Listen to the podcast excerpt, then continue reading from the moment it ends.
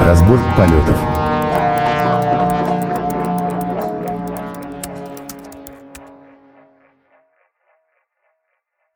Добрый день, добрый вечер, доброй ночи. С вами снова позывные вашего любимого подкаста «Разбор полетов». И с нами сегодня ваша любимая рубрика, видимо, от классических лиц. Вы уже малость подустали, нам, в, нам пишут, когда же, когда же кто-то к вам придет, кто-то наконец-то интересный, а не вот это вот все, как вы там все перетираете туда-сюда. И мы сегодня пригласили к нам а, замечательного человека, который умеет много интересно рассказывать на темы, которые, я думаю, будут интересны и вам, и будут интересны вам как человеком, которые любят поесть, попить, которые любят стейки, не знаю, стейки, вино, что, булки, хрустят Булки. французские Ты булки давай и это, тому нас подобное. представь сначала, Да. а потом гостя. Как-то так это вот начинаешь уже прямо. Да. Итак, э, сегодня с нами Илья Балучевский, он технический директор Полер РФ. РФ. РФ. Да, здравствуй, Илья. Здравствуйте. А, как вы слышали, э, это постоянное брюзжание, которое приходится терпеть на протяжении уже сотен выпусков, это Антон Черноусов. Да-да-да, всем здрасте в этом чате. И, конечно же, я не просто так, потому что я из Питера. Что еще делать-то, ё как не брюзжать? Здесь Смотришь холодно, окно мокро, и- осень, вот это все. Ты как смотришь в окно, открываешь занавески, тебя сразу колдобить накрывает, начинает. накрывает, Да. накрывает. К тому же осень, ты же понимаешь, что вот это вот, вот это вот, вот это вот слякоть, вот это вот, вот это вот мороз. Причем не мороз, как мороз нормальный, как в Сибири, а вот такой вот, знаешь, такой вот, фу, Как разма, как вот черкаш, скажем так назовем. Вот. А, И с вами А, ваш... Да, и с нами, конечно, Судя Абашев по Алексей. шуткам, да, судя по шуткам, вы поняли, с вами ваш любимый ведущий Абашев Алексей. Давай, Илья, тогда начнем, как всегда, сначала. Э, Расскажешь, э, каким, во-первых, где ты работаешь, чем ты занимаешься и как это вообще связано с сельским хозяйством. Мгм. А, да, компания PolyRF, а, которую я на текущий момент работаю, это, собственно, а, концепция маркетплейса, изначально всем известная, на- на- набившая оскомину а, форма, но на достаточно таком консервативном рынке, который уже сформировался. Это, собственно, агропромышленные комплексы, которые занимаются а, ну, конкретно в нашем случае преимущественно выращиванием а, сельхоз а, это зерно, зерновые формы и так далее. Собственно, изначально наш продукт задумывался как ну, классический e-com, то есть marketplace, который уже объезженный, а, формат работы известный, но на текущий момент э, мы поняли, что на как сложившихся рынках просто там, стандартные продукты не работают, поэтому сейчас мы больше такой экосистемный продукт, который закрывает с собой а, не только ну, классическую историю с корзинкой на маркетплейсе, но и транзакционные системы, внутренний документооборот с электронными подписями, там, криптографией, и криптографией и так далее, там, логистические системы и а, финансовые продукты. Собственно, это так называемый полный цикл а, жизнедеятельности а, в целом там, аграрных комплексов. А если Слушай, говорить... Да. А вот ты сейчас много рассказал, и там много таких частей. С одной стороны, айтишные части, ну, которые всем понятны, криптография, вот это вот, маркетплейс, а с другой Подписи. стороны, там агро- агрокомплекс. Это вот прямо, ну, типа, получается вообще разные как бы вещи, как это, как это они в одном месте у вас соединены. А если я правильно тебя понял, давай вот мы сейчас для наших подслушателей Мгм. немножко развернем эту тему.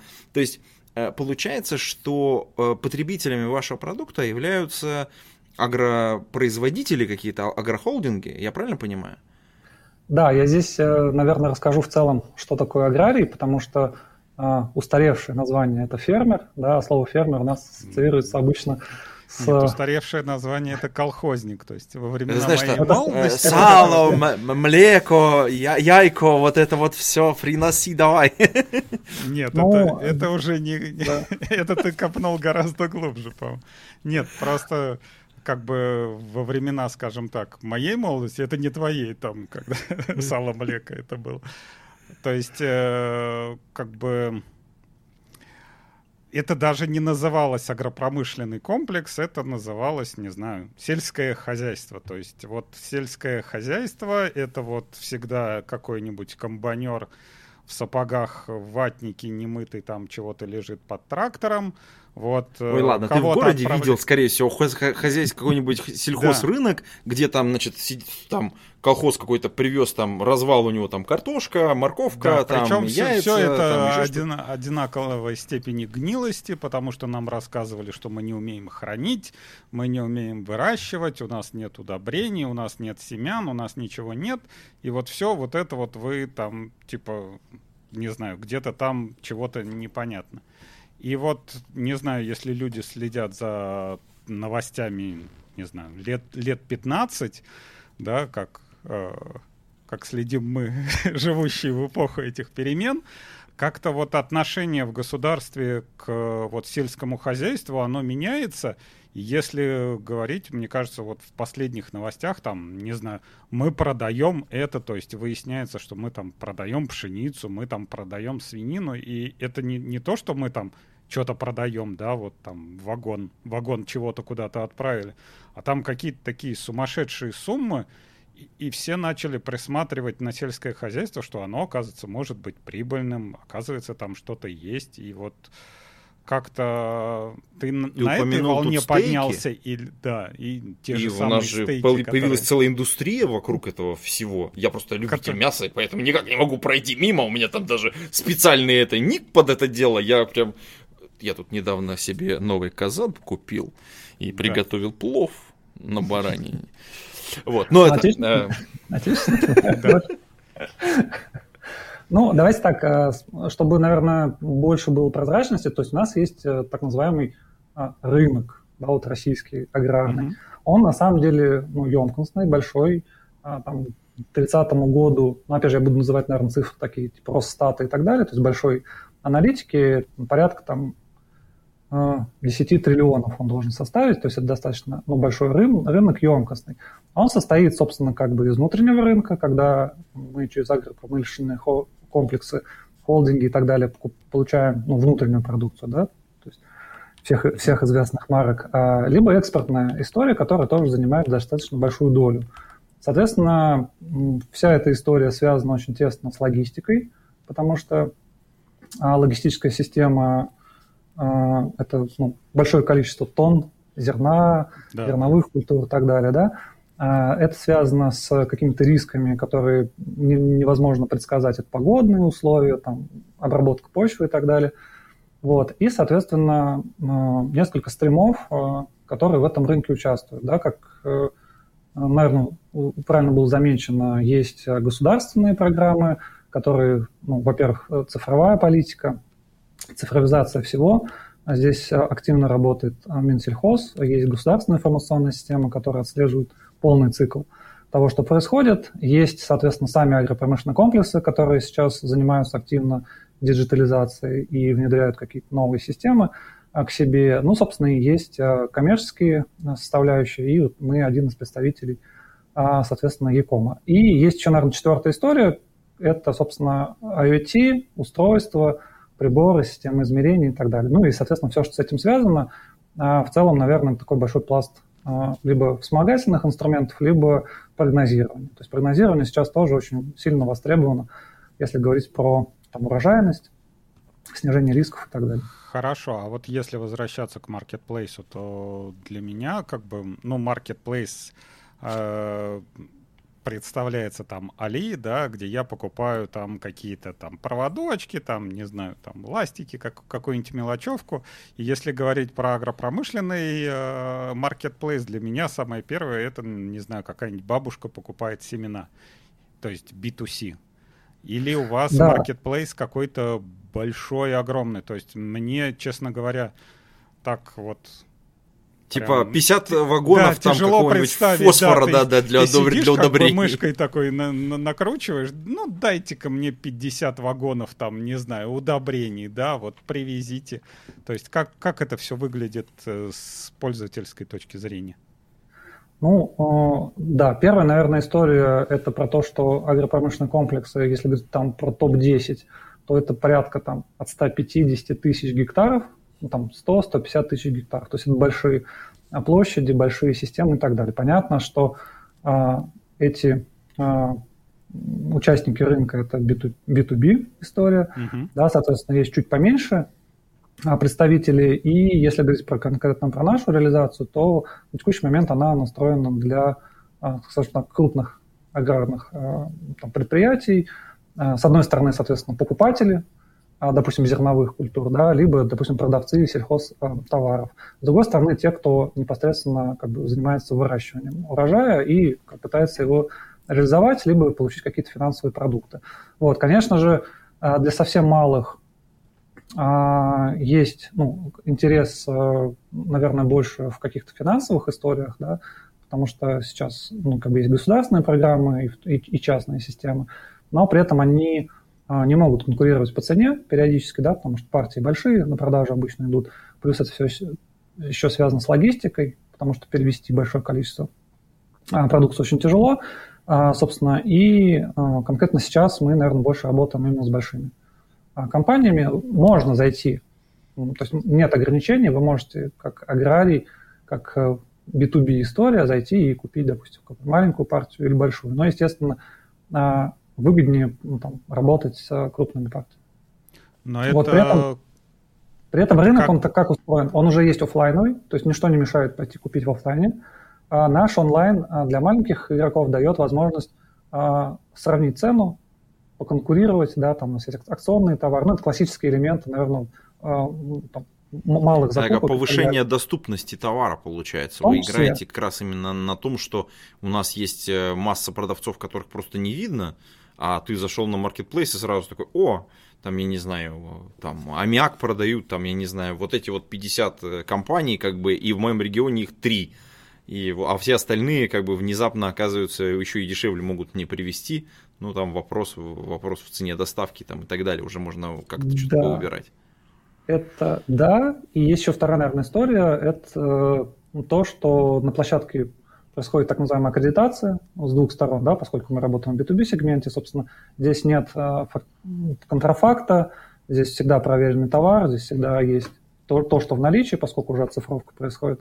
И, соответственно, это э, уменьшает количество головной боли. Если ты там будешь в офлайне где-то что-то покупать, естественно, там риски ты берешь на себя. Такой решил КАМАЗ селитры купить. Такой. Ну, смотри. Хороший вопрос, кстати, тут, по тут поводу здесь, оцифровки. Здесь вопрос, наверное, уточню, что КАМАЗ селитры просто так купить тяжело, mm-hmm. поскольку есть а, надзорная история. Во-первых, вот про, про это во-первых, землю нужно правильно обрабатывать, потому что как бы, у тебя земля может быть в собственности, там, в аренде, но она сельхоз предназначения, и ты не можешь туда залить много-много чего попало, да, снизить ее урожайность, и, ну, потому что это все влияет на вот этот большой рынок, да, потому что ты можешь реально загубить э, землю.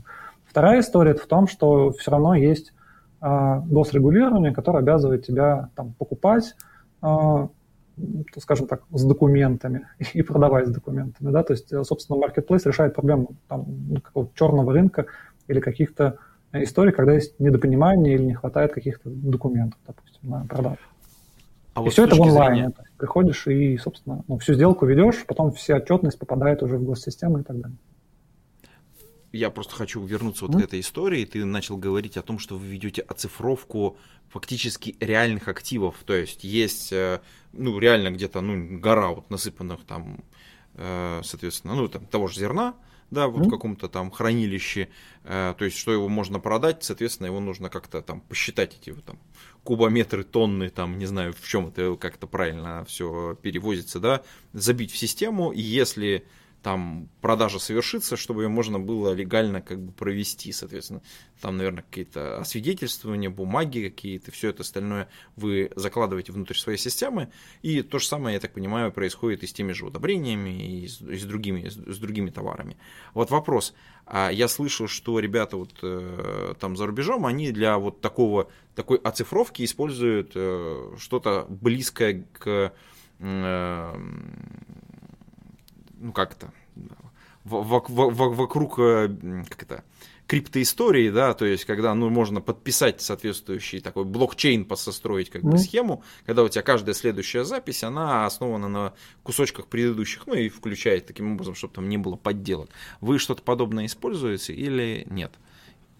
Ну, если говорить про айтишную историю, а, то пока мы ограничиваемся электронными подписями, то есть а, УКЭП и так далее, квалифицированные подписи, поскольку а, сама ну, как бы отдельно отстроиться от государственного мониторинга очень тяжело.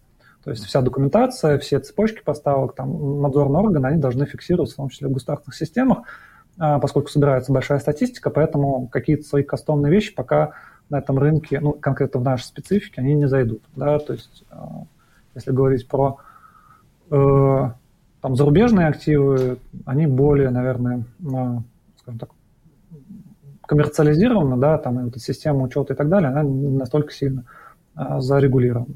Вот, поэтому мы сейчас, по сути, дополняем и расширяем экосистему, да, и вот концепция, о которой хотел рассказать, это то, что, наверное, классически просто прийти с ноги предложить ну, те варианты, которые там в B2C сегменте существуют, да, вот как Marketplace, он не работает. Поэтому мы э, фактически сейчас э, экосистему строим да, на основании своих продуктов, которые закрывают и там, перекрывают или дополняют и расширяют те системы, которые уже существуют, либо будут существовать, в том числе с господдержкой. Поэтому, собственно, ну, какой-то крипте или похожему э, с точки зрения там, прослеживания цепочек событий отгрузки зерна, там, орошения, оно все равно рано или поздно будет, но я думаю, что просто там, не вопрос там ближайших Министерство лет. Министерство об этом позаботится. А, ну, вопрос вот, э, опять же, наверное, такой, государство стремится а, эту отрасль развивать, в том числе финансирование, да, но финансирование... Не, подожди, а есть же сейчас вот вводят всякие маркировки вот молочных продуктов, там, это же тоже, Честный знак, по идее, если я правильно да. понимаю, занимается вот этой историей. Вода это уже кастомер, да. Ну, мы как, конкретно, если говорить про нашу специализацию, сейчас э, пока покрываем только зерновую историю, то есть все, что казалось, а. там, зерно, сой и так далее. Вот, то есть, допустим, мы пока там мясом и э, другими категориями не занимаемся, они только в плане. Вот мы сейчас говорим в целом про основную категорию а, ну, собственно, это ну, зерновые культуры uh-huh. конкретно. То есть у них тоже есть регулирование, то есть вы тоже также должны все, что произвели, а, ну, условно оцифровать, добавить в систему, а, отслеживаются партии, потому что есть финмонитор... госмониторинг того, где как было реализовано зерно, собственно, но для, наверное, государственных информационных систем они работают с большими числами, то есть им в целом нужно понимать, как датировать а, как бы рынок, э, ну, там, как отрегулировать и так далее, а мы предлагаем уже там, коммерческую историю к этому.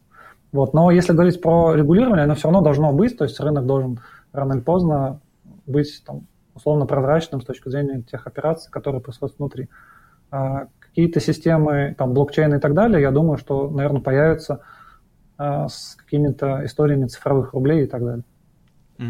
Илья, извини, пожалуйста, а вот я, ты просто сейчас затронул очень важную тему. А, все, что ты говоришь с точки зрения госрегулирования, это говорит о том, что э, вот эти все товары, они, ну, можно сказать, стратегические для страны. Ну, питание, еда, это, в общем, как бы такая достаточно уязвимая история. И э, это же фактически у вас в руках находится информация, ну, в некотором смысле, она очень, ну, значимая, сенситив. Эм, э, как у вас э, внутри построена работа с вот этими данными? Это ж э, где-то вы храните, каким-то образом защищаете. Можешь немножечко рассказать, как внутри вашего маркетплейса вы сохраняете статистику, как вы отгружаете ее, насколько это, ну там, какие-то безопасные хранилища, ну то есть вокруг вот этой вот истории немножечко. Угу. А, ну да, продукт а, миксованный, то есть у нас есть и офлайновая деятельность, а поскольку рынок сам по себе офлайновый, да, и онлайновый. Если говорить про онлайновую, то у нас э, чисто есть э, ну, там, классические подходы продуктовые, где мы собираем статистику по поведенческим э, э, привычкам, скажем так, и работе с нашим продуктом, чисто классика, э, воронки продаж и так далее. И есть э, там закрытый периметр, все, что касается документа оборота, крипто подписей и так далее. Соответственно, все, что за вернее, входит там 152 ФЗ, 187 и так далее, оно построено на там, системах шифрования, распределенная система хранения и ограниченный доступ наверное, к, этим системам и реализовывается в приватном, скажем так, окружении, которое полностью ну, контролирует это... нами там, и СБ. Это у вас своя инфраструктура или вы какой-то клауд? Ну, у, нас есть, у нас есть и своя, и клауд. Если говорить про там, чисто продуктовые какие-то истории внешние, это клаудные, потому что ну, быстрее и удобнее по, по опыту. Да? Все, что касается защищенного периметра, это внутренняя система. А вообще тогда у нас все-таки несколько технологический подкаст, да, несмотря на то, что мы любим поесть и все такое. Вот э, то, что ты рассказываешь, я так понимаю, это ну какая-то такая изолированная история. То есть вот этих вот э, производителей, покупателей, еще учитывая то, что есть какое-то регулирование, это не миллионы и не миллиарды. То есть это там, не знаю, в сотнях или там тысячах измеряется. И э, сравнивать там с теми же самыми обычными маркетплейсами, да, которые мы все знаем обычные, там, не знаю, Озон, что-нибудь такое, Яндекс и, и тому подобное. Это немного другая нагрузка, и вот с технической точки зрения, какой здесь, как говорят, в кругах, к которым я близок, челлендж, да? То есть а, вот а, что такого технического? То есть, ну, ну, не знаю, вот для меня там сайт, на котором, в который заходит 10 человек, которые там торгуются за, не знаю, 100 тонн пшеницы, да, ты им отгружаешь от сотни, отсчитываешь там, я хочу одну, две, три, четыре, то есть не выглядит какой-то такой технически сложной задачей. Да, я, здесь, наверное, подход перевертыш, то есть действительно не high-load, поскольку uh-huh. самих авиапромышленных комплексов, а, там, ну, чисто по статистике, по-моему, 90 или 100 тысяч, соответственно, из них действующих больших а там чуть меньше. То есть это B2B сегмент. Это ну, то есть и достаточно... больших, и маленьких, и вот, ну, ну всяких да, разных, да, да, получается. Да. да, ну, то есть поня- понятно, что это как бы, ну, это все статистика, там, но это именно B2B Connect, да, и на достаточно консервативном рынке. Здесь нет прям много-много вещей, поэтому с точки зрения там самого продукта это не high-load, но это high-load с точки зрения продуктовых решений, поскольку ну, система состоит, наверное, из трех компонентов. Первый компонент – это то, что а, ну, классика, веб, а, mobile и так далее, это интерфейсы, mm-hmm. которые нужны для того, чтобы, собственно, вообще зайти в систему и получить какую-то информацию. Вторая история – это операционная, она связана, ну, скажем так, с ядром, где, собственно, происходит там передача документов, согласование. То есть это не просто подписать договор, это много-много стадий, жизненный цикл сделки – Вообще там до полугода может доходить. То есть ты можешь отгружать ну, электронный зерно. документооборот, то есть да, какой-то да, внутренний, к которому подключаются. И я так понимаю, у вас должны быть подключения от этих холдингов, то есть, не знаю, там... И третья часть, да, это там. по сути фактически некий SaaS, то есть, э, как я уже говорил, агропромышленные комплексы тоже, естественно, стремятся к цифровизации, и, собственно, у нас есть а, элементы распространяемого дистрибутива, которые коннектятся, ну, в классической системе, там, CRM, 1С и так далее, да, и, соответственно, mm-hmm. вот, это самая сложная история, поскольку, по сути, э, с одной стороны, ты ну, классическая площадка, а с другой стороны, у тебя есть интеграционные задачи, да, связанные с тем, что есть зоопарк процессов а, в каждом комплексе или холдинге, и необходимо быть очень гибкими с точки зрения продукта. Ну, то есть того, как ты архитектуришь всю эту историю, где какие данные меняются, там, изоляция и так далее. Вот, поэтому э, это, наверное, сжимает в целом набор архитектурных решений. То есть ты не можешь, допустим, там, ну, по классике в тренд микросервисов зайти и распределить все и везде. А, с другой стороны, а, тебе нужно ядро какое-то содержать внутри, да, которое там при любых изменениях внешних не сломается и будет поддерживать работоспособность. А правильно ли я понимаю, что вот в этой ситуации который ты описываешь, вопрос с кадрами вообще, вот он очень остро стоит. То есть даже не то, что у вас есть кадры, а то, что у с той стороны тоже должны быть квалифицированные какие-то кадры, которые вот то самое ядро, ну, в смысле, это про продукты смогут интегрировать, подставлять, подписывать там и так далее. Ну, как минимум использовать, да. Ну, конечно, да. Ну, фактически мы, а, наверное, стратегически смотрим на какую-то вендорную модель, да, либо на компании, которые саппортят и в целом уже ну, обслуживают аграриев, да, то есть у нас есть партнерские программы, которые занимаются интеграцией, ну, интеграционными работами, собственно, поддерживают там какие-то модули. Вот, это ну, наиболее интересная история. Опять же, очень много компаний там, либо аутстафят, либо аутсорсят, собственно, агропромышленный комплекс, и, собственно, через них мы заходим. То есть именно за счет этого происходит э, такая вот экосистемная интеграция, да, когда мы, в общем-то, ну, ты можешь зайти на наш э, э, проект и сделать все в одном интерфейсе, да, а можешь, собственно, напрямую взаимодействовать а, с каким-то комплексом, да, там, но при этом все равно оставлять там и цифровой след или какие-то доп. услуги получать за счет площадки. А, и давай еще я тогда следующую историю немножечко зайду. Если а, вот ты когда описывал в целом как бы историю с, агра... как бы вот с аграриями, да, блин, термин он немножко как-то так заземляет очень сильно. Ну, профессионально, да. Да, да, да, да. Он, э, э, понимаешь, э, тут мы неразрывно связаны с производством. То есть вот вся эта история, вот э, как бы коммерческая, передвинули, купили там вот эти циклы по полгода, оно же все завязано на производство. То есть здесь надо вспахать, тут надо купить, там надо продать, тут надо где-то денег перехватить. И ты упомянул, что у вас еще и некоторая кредитная история есть. Вот эта вся история с... Э, Э, там, кредитом, э, может быть, лизингом каким-то, это тоже внутри вашего маркетплейса развивается? Это вы, вы являетесь, э, как, ну, получается, немножечко Финансовая маркет. Немножко финансовая организация, да. Я вот я пытался слова подобрать, чтобы как-то... ну, э, как бы, соответственно, на вас тогда распространяются, если вы такими являетесь, ты сейчас расскажешь, да? Mm-hmm. Тогда на вас распространяются всякие правила, то есть там от нашего российского государства, что вот должна быть лицензия, должна быть то, должно быть это, пятое, десятое, там и так далее.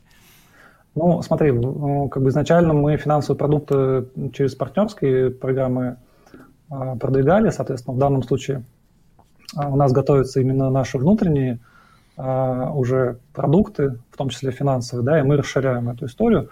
Вот, но концепция в любом случае была и остается пока именно на расширение функционала за счет, в том числе, привлечения тех компаний, которые на похожем рынке работают, да, но предлагают какие-то кастомные услуги. Мы а, запускали а, работу с самозанятыми а, и как бы активно развиваем эту историю, потому что большая большой спрос, и, соответственно, финансовые продукты. То есть, если говорить на текущий момент, э, там, до конца года мы точно не финансовая организация, вот, но в будущем э, планируем эту историю, потому что у нас уже есть скоринг, то есть ну, мы затрагивали историю с данными и так далее, и эти модели, в общем-то, позволяют в том числе вот активное развитие, э, в том числе цифровых систем по предсказанию, там, погоды, урожайности и так далее, они позволяют скорить и там, по сути, все кредиты, они строятся на том, есть риски не вернуть деньги или нет. Собственно, то есть в данную историю мы идем. Слушай, а вот а если мы так постепенно туда, опять же, вот заземляемся в эту историю, mm-hmm. там последний кусочек э, той части, про которую ты в самом начале сказал, он затрагивает оборудование. И потому что как бы ну, невозможно на земле что-то произвести, если у тебя там нет, э, там, не знаю, комбайна, там Э, там каких-то сеялок, веялок и прочее всякое. Да, вот грузовика вот даже нету. Чтобы да, грузовичка, да, чтобы что-то привезти. А как вот эта вся история выглядит э, с вашей стороны? Вы как-то участвуете там в, ну, я вот упомянул лизинг, да, как вот как отдельный, как тип услуги, да, а вы как маркетплейс это какие-то истории ты с этим поддерживаете, э, там, опять же, я, я сейчас фантазирую, ты меня поправь, да, э, когда сейчас э, вот современные машины, когда вот мы там, например, берем какой-нибудь город, в целом у нас есть э, такой типа вид ну, на самом деле не, то, не то чтобы сильно он там как-то так прям лизингом называется, но вот каршеринг, да, то есть про машину все известно, вот машина где-то ездит, да, там пришел человек, он ее по приложению открыл, сел, поехал, там сколько-то наездил, и мы точно знаем, сколько он наездил, как он ехал, с какой скоростью он ехал. Э, мы понимаем, э, нарушал он правила дорожного движения, не нарушал, когда нужно ТО сделать, там закончил он, наверное, не закончил, сколько там бензина осталось, там и так далее. Мы про эту машину просто настолько все знаем, что потом, и про этого водителя тоже, что потом нам, во-первых, обслуживать эту машину легко, там поменять ее, там ремонтировать легко, нам э, легко отскорить, как ты говорил, вот э, водителя, mm-hmm. и дальше там, соответственно, как бы какие-то решения принимать. Вот, например, те же самые кредитные. А можно ли вот этому человеку вообще машину-то доверять или нет? Вот. А если но для того, чтобы это происходило, соответственно, машина должна быть немножечко, немножко здесь кавычки поставлю, такие в воздухе, а немножечко как будто бы таким Internet of Things, да, то есть что-то там должно внутри, э, как это, стучать э, в соответствующую дырочку в программном обеспечении, говорит, а вот у меня вот такие данные, вот мной вот так вот пользуются. Она должна приносить э, вот поставщику услуг какие-то данные Помогите. про. Типа, заберите меня из Санкт-Петербурга? Тут слишком холодно. Да, я, я представ... да, я закругляю, да, я... и хотелось бы понять, если вы участвуете в этой истории, а, то вот, например, вот это вот оборудование, которое в лизинг поставляется, а, как бы оно, можно ли с него собирать эти данные, и если да, то они как-то централизованно каким-то образом обрабатываются, и если да, то как? Может быть, не вы сами обрабатываете, а может, какие-то партнеры этим занимаются, но тоже было бы интересно узнать. Ну, давайте так. Э, там, все мы грезим о кибердеревне, да, в каком-то смысле, то везде летают роботы и так далее. И нам, э, в целом, если посмотреть вообще на мир, то, естественно, уже и дроны летают, собирают урожай, да, там э, датчики всевозможные собирают системы и так далее. Если говорить про Россию, то, ну, наверное, у нас вызов сейчас – это инфраструктура, а, поскольку очень много земель, э, и а, как бы, сами по себе земли очень большие, поэтому и везде вообще есть интернет. Да, если мы говорим про какие-то умные системы, поскольку ну, без интернета ничего не соберешь, да, ну, либо это какие-то отложенные истории. Вот, при этом есть э, часть уже, ну, как скажем так, достаточно продвинутых аграрных комплексов, которые так или иначе э, собирают информацию, э, то есть есть датчики, допустим, если говорить про погодные какие-то условия, есть системы, которые а, на текущий момент а, там, с помощью дронов есть и наши разработки, есть и, а, соответственно, альтернативные, которые ну, там, в целом уже могут что-то делать, да, но пока они, если говорить про экономическую эффективность, не настолько эффективны. Ну, то есть ты просто берешь числом больше, да, чем умными технологиями. Вот. А если говорить в целом про данные, то пока, скажем так, их очень мало, и они не собраны в один единственный источник. То есть ну, это как бы это экосистема. Здесь ты ну, просто обладая ну, мы и так уже на, на текущий момент знаем за счет там, геоинформационных систем, допустим, где какие поля, а, очень много там снимков. А, в целом у кого-то, у, у аграриев уже есть, соответственно, системы, которые что-то отслеживают, но э, пока это не будет замкнуто в экосистему, то есть пока не будет перевеса технологических аграриев, которые в разы эффективнее, да, вся эта система ну, пока еще не дозрела. Ну, то есть мы реально с точки зрения цифровизации, именно с аграриями, да, сейчас берем больше, а, наверное, там, стандартными средствами производства. Да, и, соответственно, система прогнозирования да, и, и данные а, ну, очень сильно разрознены. То есть то, что мы собираем, вот мы а, как внутри своей площадке, да, и внешние системы, они не всегда мачатся между собой или дают разные прогнозы. То есть точность прогнозов это сейчас, наверное, самая сложная история.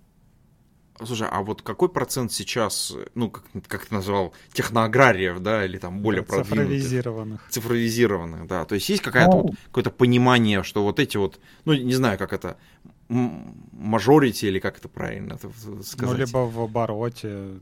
Ну, я не знаю, как оценить по, по количеству, потому что они там могут быть большие, маленькие, но вот, не знаю, по обороту там, что там план по валу, там, сбор. Очень сложно, потому что такое. если у тебя есть датчики, это одна система. Если у тебя уже летают э, дроны и собирают урожай, это уже другая система. И мало того, дроны у тебя собирают там с гектара урожай, да, там с шести соток или там с сотни гектаров, это очень разные истории. Но в целом э, я бы оценил, что процентов 10 уже там, близки к уровню там, большой цифровизации. Ну, то есть типа, они прям реально собирают бигдату какую-то по своим системам, могут прогнозировать, в том числе подключают системы а, прогнозов и так далее. 10% это прям круто.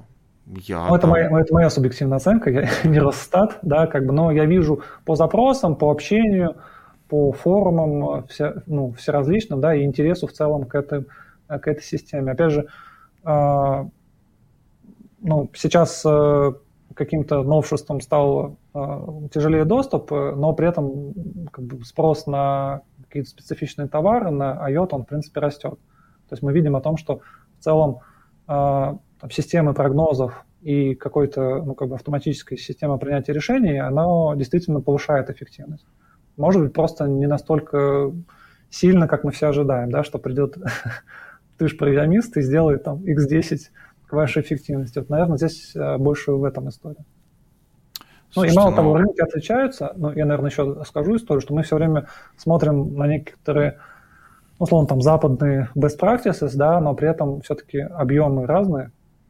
И, э, ну, так как это натуральное хозяйство, оно, там, объем рынка объем твоих угодий, оно очень сильно отличается. Если на маленьком можно проще и сконцентрированнее что-то сделать, то на больших объемах э, очень тяжело. Ну, допустим, дрон там 100 тысяч гектар не облетит, наверное. Будет тяжело. То есть ему нужно перезаряжаться, ну, то есть от объемов зависит, да. Ну и, соответственно, там, опять же, невозможно разместить э, прям датчики по всем полям ну, настолько, насколько хочешь, потому что, ну, это, во-первых, дорого, в любом случае, да, во-вторых, инфраструктуру. То есть тебе нужно, чтобы это куда-то собиралось, чтобы это чинилось и так далее.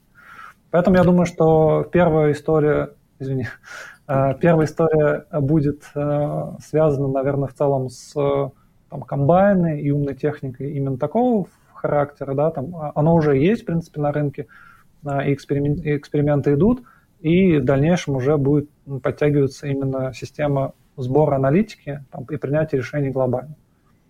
Ну вот э, ты сейчас комбайн упомянул, и действительно у нас э, в России ну, крупногабаритные комбайны, ну прям реально большие машины, и у нас упорно в этом направлении, и вот одна из компаний, которая этим занимается, мы, по-моему, в одной из предыдущих выпусков подкаста упоминали компанию Cognitive Pilot, и по-моему, Ольга, Ольга Ускова, по-моему, этим всем занимается очень активно продвигает всю эту тему, и там ребята действительно ну, серьезных успехов достигли.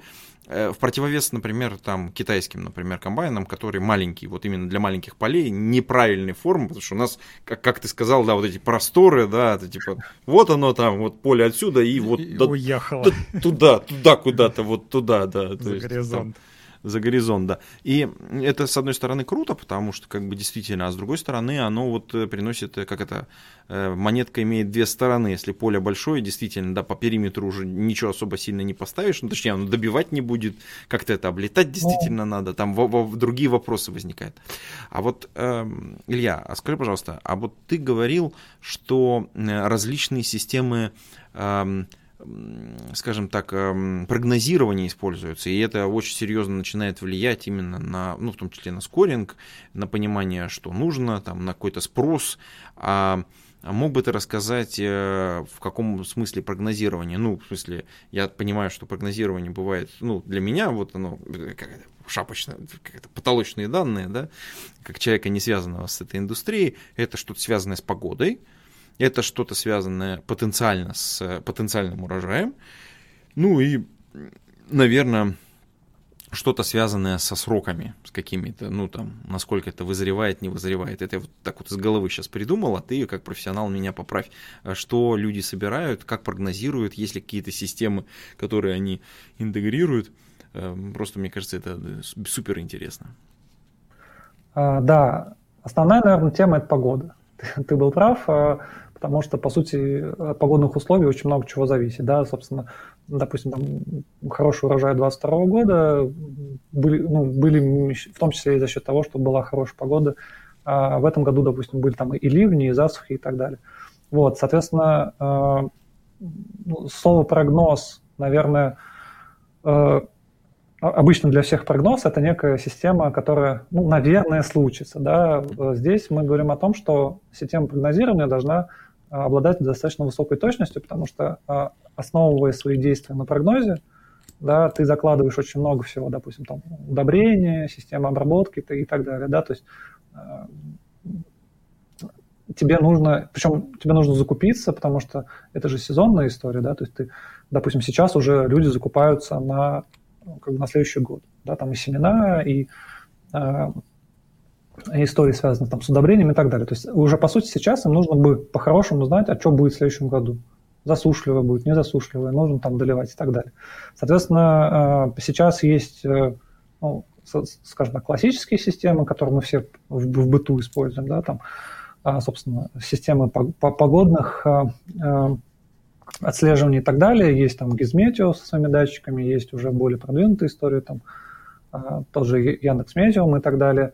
И, соответственно, вопрос, насколько далеко мы можем здесь, собственно, сам прогноз сделать. Да? То есть если на три месяца, нам уже мало, да, то есть нам нужно на, на полгода, на год. Вот, это, наверное, первая история. Вторая связана в целом, э, ну, плацдарм это земли. Ну, то есть, типа, условно, а вообще что из этой земли можно, э, скажем, по прогнозу получить, да, то есть насколько эффективно она обрабатывается, на, насколько эффективна урожайность и что мы вообще, вот, при каких вообще погодных условиях, там, э, вообще при каких условиях будет максимальная урожайность, да, чего не хватает. Может быть, тебе вот действительно а, дронов вот не хватает. Же, а максимальная урожайность или максимальная прибыль? А, То есть а можно же вопрос, вырастить наверное, там, не знаю... Коварный вопрос. Можно вырастить какую-нибудь сою, да, и которую продать задорого, а можно вырастить, не знаю, там, рапс и продать его задешево, да, то есть вот такие системы, они насколько влияют? Как раз они считают по валу или считают по прибыли? Ну, э, опять же, если оперировать э, там, Росстатом э, и большими цифрами, и, в принципе, если говорить вот про этот рынок с точки зрения там, не частных каких-то элементов, а большого, да, то, соответственно, э, как бы лю- любой рынок – это спрос и предложение. Ну, то есть, условно говоря, если, допустим, падает экспорт, соответственно, конечно же, на какие-то позиции будет меньше спрос, его там, придется дешевле продавать. Собственно, э, ну, именно там отчасти мы пытаемся решить эту задачу, чтобы был доступ к разным покупателям, допустим, да, для того, чтобы у тебя выбор был больше, кто-то, может быть, готов там вести дальше и так далее. Вот. А если говорить про ценообразование, то оно а, уже эволюционно, то есть устоявшийся рынок, тут не, нет практически э, попытки там типа, долго держать, не продавать и потом продать подороже, подороже и так далее, да, то есть уже отработанные механизмы и э, в целом, ну, то есть если урожая много, но вывести его там на экспорт или на внутреннее потребление спрос снижается, то, естественно, как бы ты будешь продавать дешевле. Поэтому, ну, то есть бизнес-эффективность, естественно, зависит от того, э, какой спрос. Но при этом есть и другая история, что фактически, если ты знаешь, что ты можешь э, ну, то есть вырастить больше, да, то ты в любом случае ну, там, можешь придержать урожай, да, то есть ты можешь поиграться с ценой, то есть ты в любом случае сможешь, э, ну, то есть если у тебя есть сырье, повысить экономическую эффективность, в том числе продавая ну, как, на, на внутренний рынок. Вот. А ты а... вот это вот говоришь про как раз про внутренний рынок или вообще, то есть вот устоявшиеся цены, потому что как это человека отбитого новостями там чуть ли не каждый день там типа а цены на там цены на нефть растут, цены на пшеницу падают. А завтра, ой, нет, чего-то сегодня цены на пшеницу растут, там что-то 100 баксов, 200 баксов, там что-то такое. Это вот как бы снаружи оно не касается, то есть, там, скажем, наши границы изолированы от э, вот от этого внешнего рынка, и мы вот внутри чего-то продаем? Или это как бы такая большая глобальная система, то есть насколько мы включены в этот рынок? Давай я по-другому ну, немножко этот вопрос задам, потому что, мне кажется, можно его чуть это... Э, вот продажа осуществляется, Пострей. вот ты говорил о том, что э, ну, сейчас люди планируют покупку через полгода, ну, то есть, в смысле, условно говоря, сейчас нужно запланировать покупку на весну, там, там те же там, э, там различные удобрения там, и так далее. А вот продажа, она тоже же, наверное, вперед как-то планируется, то есть вот тот же вот урожай там, не знаю, мы там 30% этого урожая вот можем гарантированно продать куда-то. И там фиксированная, возможно, цена. Как много таких сделок? Ну, во-первых, да, урожай, он там редко когда продается сразу под ноль, если говорить про крупные холдинги или крупные компании, которые выращивают много. А, они как бы смотрят на рынок, а, а, отслеживают цены, Соответственно, им нужно в любом случае закупаться на следующий год. Они будут часть э, реализовывать именно, соответственно, под, эти, под эту историю. Они могут придержать, если, допустим, использовать кредитные средства для того, чтобы, собственно, э, ну, опять же, если у них система прогнозирования достаточно четкая, да, что, допустим, вырастет спрос и так далее, Плюс, естественно, рынок очень чувствителен к новостям. Золотая мечта программиста. Давайте все посчитаем. Это как это вот это э, реинкарнация идеи, э, как это называется? Раньше была система, э, где, соответственно, полностью контролировали производство и потребление, и, собственно говоря, был такой план-факт условно говоря. Это ре- реинкарнация идеи козленка, который умел считать до 10. Ну, это да, то есть как бы у нас есть статистика, сколько мы производим, у нас есть статистика, сколько мы потребляем, статистика, сколько мы пытаемся продавать, и вот у нас есть, по сути дела, огромное уравнение, плюс еще у нас есть дороги, ну, то есть те, те самые ребра, по которым мы э, перемещаем, собственно говоря, товары. Вот у нас получился огромный граф, вот производство, вот потребление, вот у нас э, э, ребра, по которым у нас путеше... может потенциально путешествовать наш товар, Э, и мы можем примерно сбалансированно посчитать систему, что в принципе вы столько никогда не вывезете, ну, просто потому что по ребрам столько не... Вот насколько я Илью Ну, понимаю. кстати, да, это вот такое, как это ну, можно сказать, профессиональная деформация игроков э, в реал-тайм стратегии. То есть они типа нажимают кнопочку, вот мы золото отсюда, вот золото вот сюда, вот а, или там юнит он отсюда сюда пере, переходит, и логистика как бы не учитывается совсем. То есть нету того, что то юнит может застрять там где-нибудь в болоте, утонуть, чего-то такое, то есть не довести, или у тебя вагонов просто нет. А насколько вот э, логистика, э, занимает место вот в маркетплейсе. То есть сейчас вот, опять же, мы не касаемся разных тем, но, скажем так, сейчас логистика усложнилась, я так понимаю, и усложнилась капитально. И вот как маркетплейс, э, пришлось ли что-то перестраивать, не знаю, внутри маркетплейса? Сколько логистика вообще занимает вот в этом таком большом маркетплейсе? Сколько вы времени тратите на это? Ну, если говорить про саму э, как бы сделку, да, то есть про внутрь, внутрянку, то, во-первых, логистика бывает э, разных видов. Э, она связана с тем, где стоят элеваторы, это, собственно, хранилище зерновые, да, uh-huh. А, и перемещаться. И, опять же, если мы говорим про зерно, про продажу зерна, да, то есть, естественно, ты перевести можешь либо грузовыми а, наземным транспортом, либо железнодорожными составами. То есть, если у тебя есть подходы, ты можешь выгрузить а, зерновую культуру туда. Вот, э, соответственно, логистика, там, наверное, порядка 40% от всего времени, э, потому что перемещение э, партии, ну, допустим, могут отгружаться револьверным типом, то есть ну, частями, и так далее. И, соответственно, mm-hmm. все это входит во внутреннюю историю. Плюс, э, чтобы отгрузить зерно, тебе его нужно протестировать. это не коробочка с, с iPhone. тебе нужно понять, что там им, им ну, зерно... Ну, как ну, нужного качества, там, качества, количество да, там, протеина там нужное там, и так далее. Да, посмотреть. Соответственно, ну, как бы логистика достаточно большая, затратная история с точки зрения там, прохождения. Плюс, э, ну, в любом случае, включается система отчетности – куда что повезли и так далее и тому подобное, потому что ну, здесь, опять же, есть а, мониторинги и системы а, регулирования, которые связаны. Вот.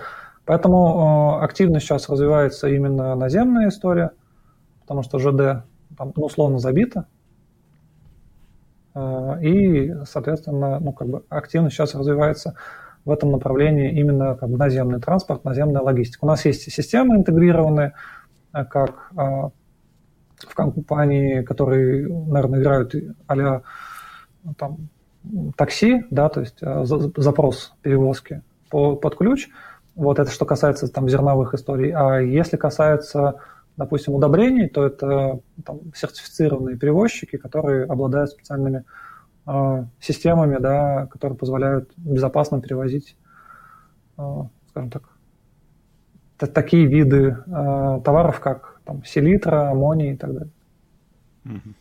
Вот, но это специфика уже Слушай, ну, рынка. Это, да, получается, есть... очень, очень ограниченный рынок э, поставщиков разного рода услуг, которых нужно одновременно соединить. Вот у этих есть правильный транспорт, вот эти вот обладают э, как бы хранилищем, вот сюда нужно привезти, и вот э, дорог у нас вот типа вот 4, типа условно говоря, там и вы вот эту сделку фактически формируете. Вы едете сюда, берете отсюда, везете туда, стоит столько-то. Ну, кстати, ну, да, вот для простых людей, да. Да, вот по поводу дорог ты сказал, там типа четыре дороги. Простые люди тоже как бы думают, ну дорога, вот, вот дорога же. А на дорогах есть ограничения по весу, потому что там есть, например, мосты, на которые какие-нибудь фуры, они уже не въедут э, с этими с зерном и с удобрением, поэтому это вот как раз надо вот именно специальные дороги, которые между двумя точками, и вот это вот прокладывается маршрут как раз с учетом весовых ограничений. Ну да, и опять же там э, как бы такая же система э, предсказаний, да, поскольку может быть перегружены системы, а сделка уже заключена, и нужно только доставить. Ну и, соответственно, э, сложности, наверное, возникают с тем, что в маркетплейсе мы привыкли в корзинку накидал, доставить завтра. Самовывоза дошел. Да, а здесь есть как бы ну, физические, скажем так, сложности, которые э, ну, мы конкретно решаем как информационный продукт, да, как, как экосистема, да, а, соответственно, где можно э, где-то на что-то посмотреть. Вот. Если говорить про данные, то мы, естественно, коллекционируем э, и не отличаемся от других IT-продуктов, но у нас там принятие решений на малых данных чуть сложнее задача, потому что есть там уникальные истории, они связаны там, с расположением, допустим, места и так далее. То есть нам интереснее больше личная жизнь а, какого-то комплекса, да, там его обеспечение и так далее, чтобы четко порекомендовать или предложить какие-то услуги. А вот да. э, с точки зрения вот э, этих данных, э, очевидно, чем меньше данных и, как ты сказал, э, ну как бы более сложный процесс принятия решения, значит, он не во всех случаях возможен в автоматическом режиме. Значит, есть эксперты или люди, которые обслуживают эту систему. А, это вот специально обученный персонал или это как бы уже люди в отрасли, которые были, которые помогают разрулить вот эти вот критические какие-то истории. Ну, условно говоря, эксперт по доставке зерна. Их там типа там на всю страну там 50 человек, и они там все друг друга знают через одного. И там, ну, я не знаю, а ну, вот если говорить... к, а, да. не, сейчас, сейчас чуть-чуть разовью. А насколько вот э, эти люди, они, как бы это сказать, э, не в том смысле, что оцифрованы, то есть э, мы знаем, например, люди, которые там на базе логистики, да, там вот специалисты по зерну, они вот это вот знают, вот, вот эти вот люди. Есть там дата-сатанисты, которые оперируют на уровне данных. То есть вот насколько это пересекающееся множество, и вот эти вот люди, они одновременно и специалисты в зер... по зерну, и специалисты по данным, или это вообще как бы не пересекающееся множество? То есть есть люди, которые просто смотрят на колонки цифр, да, они не знают там, что, что за ними, это может быть там пшеница, это может быть удобрение, им пофигу, они просто следят за трендами. Или вот конкретно вот люди, которые занимаются зерном, они там, не знаю, палец вверх поднял, там, да, и вот урожай будет, я знаю, там вот, вот у этого, у этого был, там. А вот, кстати, да, есть такой миф, э, ну, не знаю, как миф, может, ты расскажешь, что э, цикл э, сельскохозяйственный, он, по-моему, 10 лет, то есть 5-6 лет это когда нормальный урожай, 1-2 года это в ноль выходит, 1-2 года это когда вообще в минус прям все, все умирает. То есть есть вот такие вот циклы прослеживаются в прогнозах или нет? Или это все бабушкины сказки? Ну, комплексный вопрос, давай отвечу частями. А, первая история, наверное, связана с в целом экспертами, да, то есть, mm-hmm. да, рынок специфичный, а, просто циферки посчитать, сложить и сделать выводы иногда тяжело, а, потому что нужно ну, понимать вообще, как, бы, как продукт производится, да, и принимать решения именно ну, как бы по нюансам. Если говорить про там, обработку земли, то э, как бы с любыми данными все равно работает какой-то агроскаут, либо э, э, специалист, который понимает, как обрабатывать, он точно там историю посчитает – Агроскаут это агроном по-нашему? Ну, агроном, да. А, окей. Да, то есть, ну, как бы специалист, который может понимать, допустим, химию, химию посчитает, э, условно, там, понятно, что есть справочники и так далее, но всегда есть, ну, нужен специалист, который может тебе подсказать, что, допустим, mm-hmm. нужно сажать вот это, нужно так-то обрабатывать, а, потому что я эксперт, я эксперт, да, а не потому что кто-то посчитал. Вот, поэтому здесь, наверное, если говорить про данные миксованная история, она какое-то время останется, пока у нас ну, алгоритмы не смогут с очень большой вероятностью выдавать четкий результат, потому что в любом случае все, все приходится перепроверять или корректировать на ходу. Вот, поэтому, как правило, если говорить какие-то продуктовые истории про на скоринг, допустим, под финансовые продукты, там могут уже на текущий момент работать именно данные чистые, да, где мы можем посчитать а, выхлоп, допустим, по полям, спрогнозировать какую-то динамику, порекомендовать продукты и так далее, то если говорить про специ... специфические истории, допустим, про закупку, про прогнозирование, а что тебе нужно закупить на следующий год, здесь пока еще, ну, во-первых, скорее всего, недоверие рынка – потому что все привыкли персональный менеджмент, скажем так, и общение с человеком, с экспертом, да, и цифры еще не все доверяют. Во-вторых, все-таки периодически приходится а, как бы погружаться в подробности и так далее. Вот, соответственно, у нас это реализовано в виде там, трехступенчатой системы саппорта. То есть это не просто саппорт по продукту, это, по сути, там консьерж-сервис, где есть специалист, который может подключиться. Если ты сам все знаешь, то ты можешь просто нажать на кнопочку, либо как бы призвать спеца, который поможет, проконсультирует, там, как, как со сделкой, так и, собственно, как бы с консультациями какими-то по продукту. А, вот, кстати, если мы про данные говорим, что иногда их просто недостаточно, а, я так понимаю, все равно накопление вот этих данных, вот этих различных кейсов, оно все равно происходит постепенно. А, вот попробуй экспертно оценить, сколько лет еще потребуется для того, чтобы, ну вот, максимальный набрать датасет, по которому уже можно будет прям вообще по красоте все делать. Ну, есть вообще э, в целом некий, некая программа цифровизации, да, которая, наверное, условно отвечает. Пока она 2030, по-моему, год. Вот, но я бы больше закладывал. Почему? Потому что э, ну, мы данные собираем, да, но, как я уже говорил, допустим, ну, вот есть лето, цикл, да, когда ты, собственно, и выращиваешься. То есть это не каждый месяц у тебя новые данные поступают, да, достаточно отложенные истории. Поэтому, ну, 5-7 лет, я думаю, еще необходимо для того, чтобы дорастить на нормальную историчность а, и предсказуемость там, и, и уже прям очень точно рекомендовать. Конечно, мы верим в искусственный интеллект и все, что с этим связано, да, важно, наверное, чтобы а, конечный потребитель научился четко понимать, где система ему действительно подсказывает, помогает, а где нужно перестраховаться. И пока вот здесь баланса как бы не видим. А вообще, вот э, если брать про искусственный интеллект, то есть, я не знаю, сейчас внедряется в медицине, да, но с медициной проблема в том, что искусственный интеллект может давать какие-то рекомендации, но у тебя как бы каждый человек, ну, он так относительно уникален, да, и рекомендация одному, типа, там, делайте йодную сеточку, он, он выжил, а другому делайте йодную сеточку, он помер. Вот насколько, например, э, рекомендации искусственного интеллекта можно применить, э, вот, опять же, в, в. То есть, ну, я себе представляю, там, не знаю, пришел, ты запрос задал, да, вот чат GPT, скажи мне, что сажать в этим летом. Он такой-то, сажай, не знаю, сажай гречиху.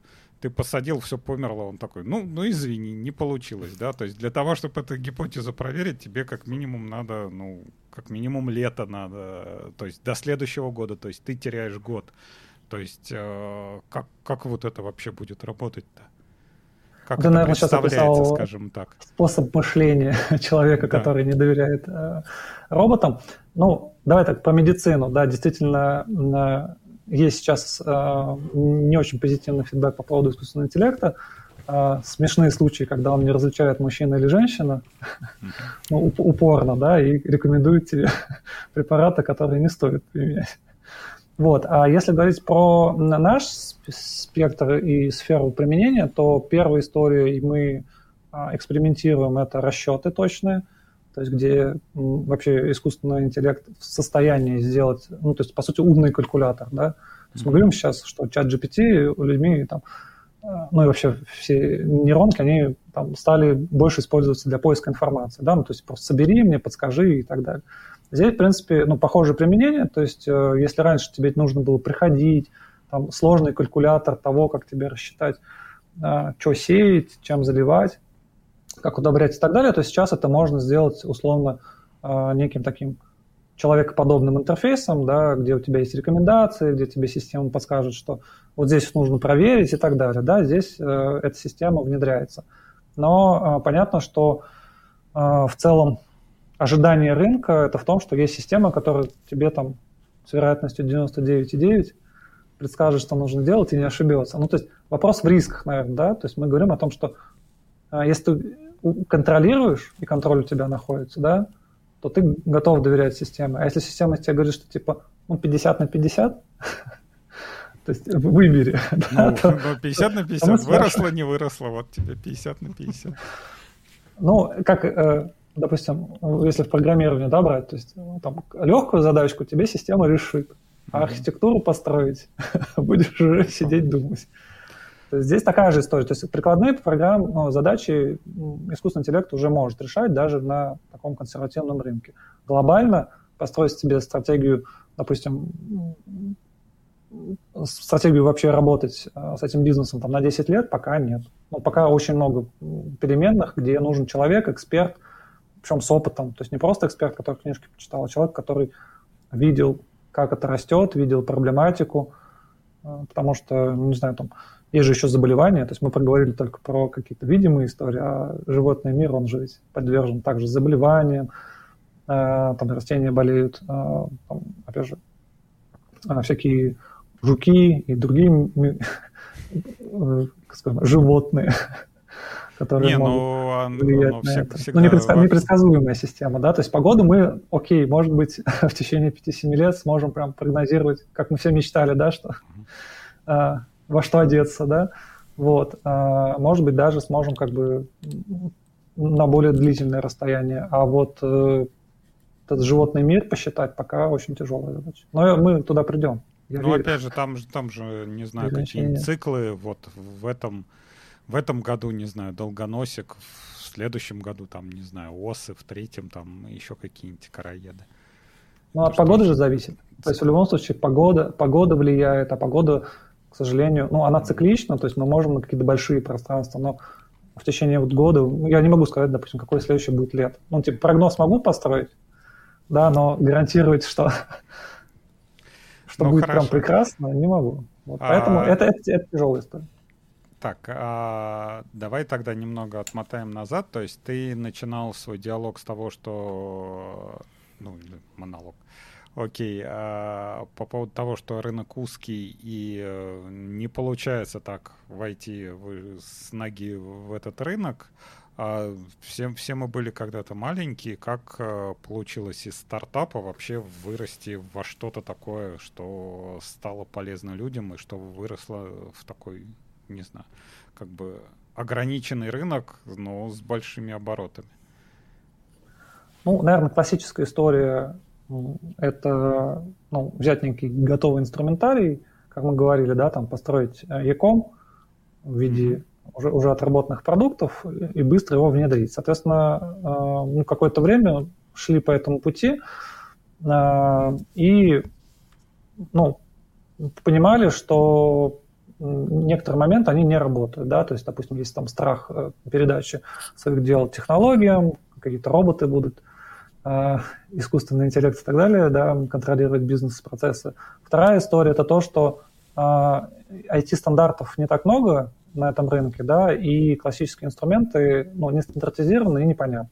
То есть каждый живет там, в своей изолированной системе, и, собственно, э, вот основная задача была перестроиться от изолированной системы да, в систему, которую можно там, кусками дистрибьютить, достаточно быстро адаптировать под нужды – при этом... Ну, а, а это там, изолированные системы для чего? То есть вот ну, просто для людей, которые не очень знакомы с этим, ну, вот, не знаю, ну, поле, да, ну, комбайн, да, какие там вообще айтишные системы и, и что, что там куда-то встраивать, К- какие стандарты сейчас есть, или там у всех уже микросервисы, монолиты, ты что конкретно имеешь в виду здесь? Ну, если говорить про, ну, то есть опять же, у нас есть там условно градация а, аграриев, да, это могут быть большие крупные компании с большим количеством людей и так далее, с собственной инфраструктурой, у них уже есть там система CRM, ну, классические, да, либо импортозамещенные, 1С и так далее. То есть это их внутренняя экосистема.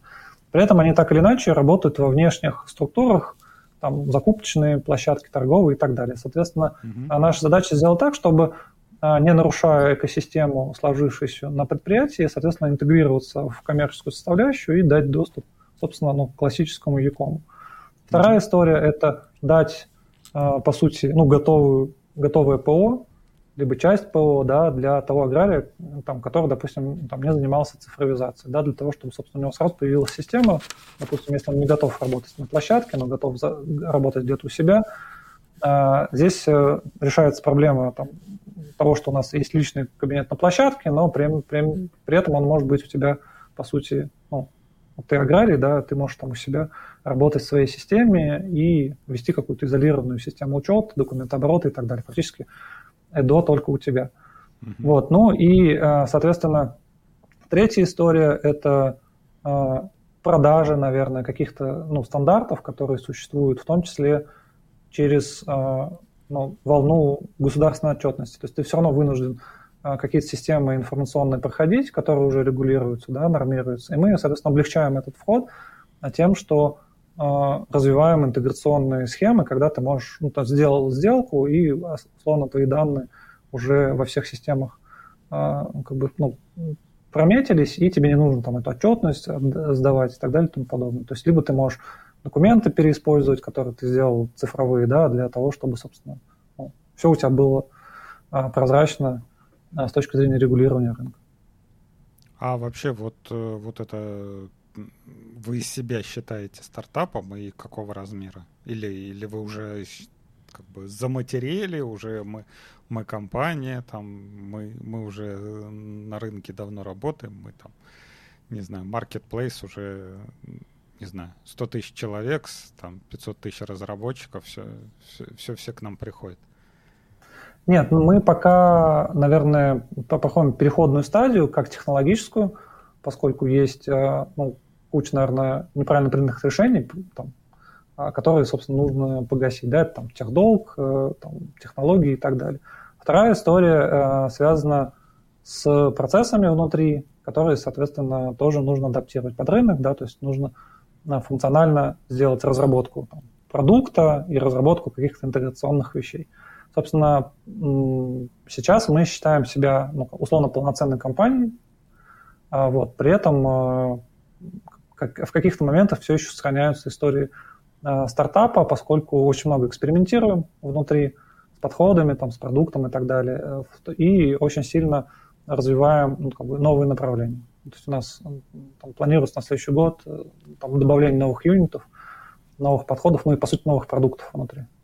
Ну, а сколько разработчиков? -то? Разработчиков сейчас порядка 100 и ничего не аутсорсите, все, все внутри разработки. Нет, частично аутсорсимся. И, и как э, там ну, есть какая-то специфика? Аутстафимся. А есть какая-то специфика, там, не знаю, там распределенные команды, которые сидят по, видимо, ну, по всей по всей России, или все у вас в офисе приходится из-за того, что там, не знаю, какая-нибудь безопасность, то есть ну, мы на самом деле, э, если говорить про саму разработку, это распределенная э, система, то есть мы э, в целом все раскиданы по России. Там, mm-hmm. опять же, некоторые ребята работают там, Сочи, Краснодар, собственно, основные земли да, сельхозугодий, южные истории, да, ну и, в принципе, видят сами культуру аграриев, видят поля, проезжают мимо. Вот, если говорить про а, там, модель, связанную с безопасностью и так далее, то а, ну, понятно, что решаем классическими историями, контурами разработки и так далее. Как бы ну, каких-то сложностей пока не вижу. И нет проблемы с, с распределенными командами, то есть кто-то хочет, чтобы вот, например, все, все в офисе сидели, вот нам конкретно надо вот для чего-то, для разработки. Вообще, как, как у вас устроен там технологический стек, вот, э, вот эти вот 100, 100 человек команда, они как распределены, например? А, ну, как бы используем мы, наверное, ну, классический подход, э, это мульти, э, ну, продуктовые э, команды, там, фронтенд, бэкенд. Бэкенд у нас на Java, uh-huh. а фронтенд, наверное, классика, React, TypeScript uh-huh. и так далее. А архитектурно у нас SOA-модель сейчас, то есть сервис-ориентед история. Соответственно, есть какие-то внутренние компоненты и внешние там распространяемые дистрибутивы. А, про распределенность, собственно, ну, как бы у нас есть офис, мы периодически там собираем всех ребят и общаемся. А, если говорить про саму а, команду, то, в принципе, ну, все уже привыкли, я думаю, что работаем в стандартных системах трекинга и так далее. Трекинга какого? Индексов? Ну, Вы имеете в виду, я так понимаю, задачи, да. проекте да. там. Не, ну а какого а... трекинга? Трекинга. И трекинги разные ну, бывают, трекинг, бывают жировские, задач. бывают Ну, индексовые. давай так, я на самом деле, если говорить про, в целом про команду, то вижу, что ну, там удаленно э, работается, скажем так, ну, по моим личным ощущениям, тяжело. А за счет того, что нет контакта, да, и в том числе нет контакта, наверное, с реальным аграрием, да, то есть, ну, мы пересекаемся, естественно, у кого есть возможность там приехать на конференцию, на выставку специализированную, они могут реально посмотреть на того, кому мы делаем наш на сервис. этого да? магического агрария. Да, да, на этого магического агрария, да, но так, естественно, все видят только а, там сами поля, если проезжают где-то, и так далее. А, при этом, ну, понятно, что, там, наверное, мы решаем внутри классической истории, это а, там, дисциплинирование через какие-то системы, поскольку а, там, и разница во времени, и какие-то внутренние процессы, и все еще там бурление каких-то моментов при переходе от стартап-системы, да, когда у нас очень быстро принимаются решения, и не всегда понятно, зачем мы их приняли. Вот. А, но, как я уже говорил, тут, наверное, вопрос какого-то времени и перестройки на там, более длительные процессы планирования а, в системах, чтобы там меньше было перебываний. Окей. Okay. А, Антон, ты будешь или Слушай, ну вот я бы э, еще один моментик затронул. Вот э, если мы говорим про команды, если мы говорим про работу вот такую удаленную и э, очевидно, что нужно накапливать э, специфическую достаточно информацию, какая-то база знаний. Э, вы в своих командах как-то формируете, и в рамках каких-то продуктов, может быть, там вы собираете отдельные вики или что-то еще используете для этого? Ну, специфика, да, рынка. То есть, ну, естественно, да, да, есть... да. Понимаешь, что это сложная как бы история. Ну, то есть, смотри, да, естественно, есть э, там, классическое описание продукта, то есть как это все работает, э, там, документооборот и так далее, и есть э, система, которую мы внутри развиваем, поскольку очень важно, чтобы не только разработка, да, но и вообще каждый участник понимал вообще специфику, то есть что такое аграрий, как у него там работа внутри происходит и так далее. То есть у нас есть внутренняя система обучения, которая направлена на то, что она рассказывает вообще в целом, как этот рынок живет, то есть какие у него изменения, да, там новости, какие выходят и так далее. Вот, а это ну, как бы есть как внутреннее обучение, так и внешняя популяризаторская история, а поскольку у нас есть, ну, так скажем так, некоммерческий продукт, он называется там, электронный журнал, а, или инфопортал, да, в котором, собственно, ну, во-первых, работают наши эксперты внутренние, они делятся информацией, во-вторых, туда интегрирована, по сути, вся компания. То есть вы можете там, оперативно получать а, интересные новости, инсайты, интервью и подкасты именно со специфическим а, заказчиком, с рынком, а, там, с людьми, которые принимают решения здесь, и понимать вообще, что происходит, почему мы движемся в те или иные стороны. Ну и какие-то ну, интересные... Частично должно решать вот этот вопрос как раз вот э, отсутствие правильного бэкграунда и доступа к информации. Я правильно понимаю? Да, потому что ну, у нас тут есть какие-то там ну, бытовые представления о том, что такое аграрный рынок, да, мы все время понимаем, что там что-то где-то выросло, что-то где-то поели. Да, всю цепочку как бы мы не видим.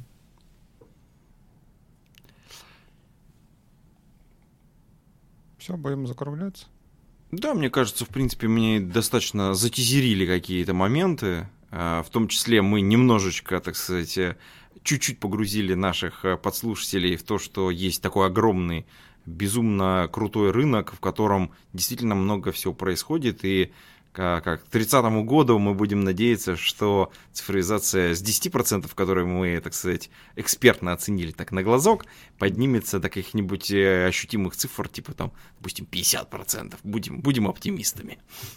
Хотя бы половина хозяйств будет цифровые, и, может быть, мы увидим кибердеревню уже в реальности, хотя бы в одной какой-то такой особо продвинутый, э, в, од, а, в одном особо продвинутом АПК там комплексе.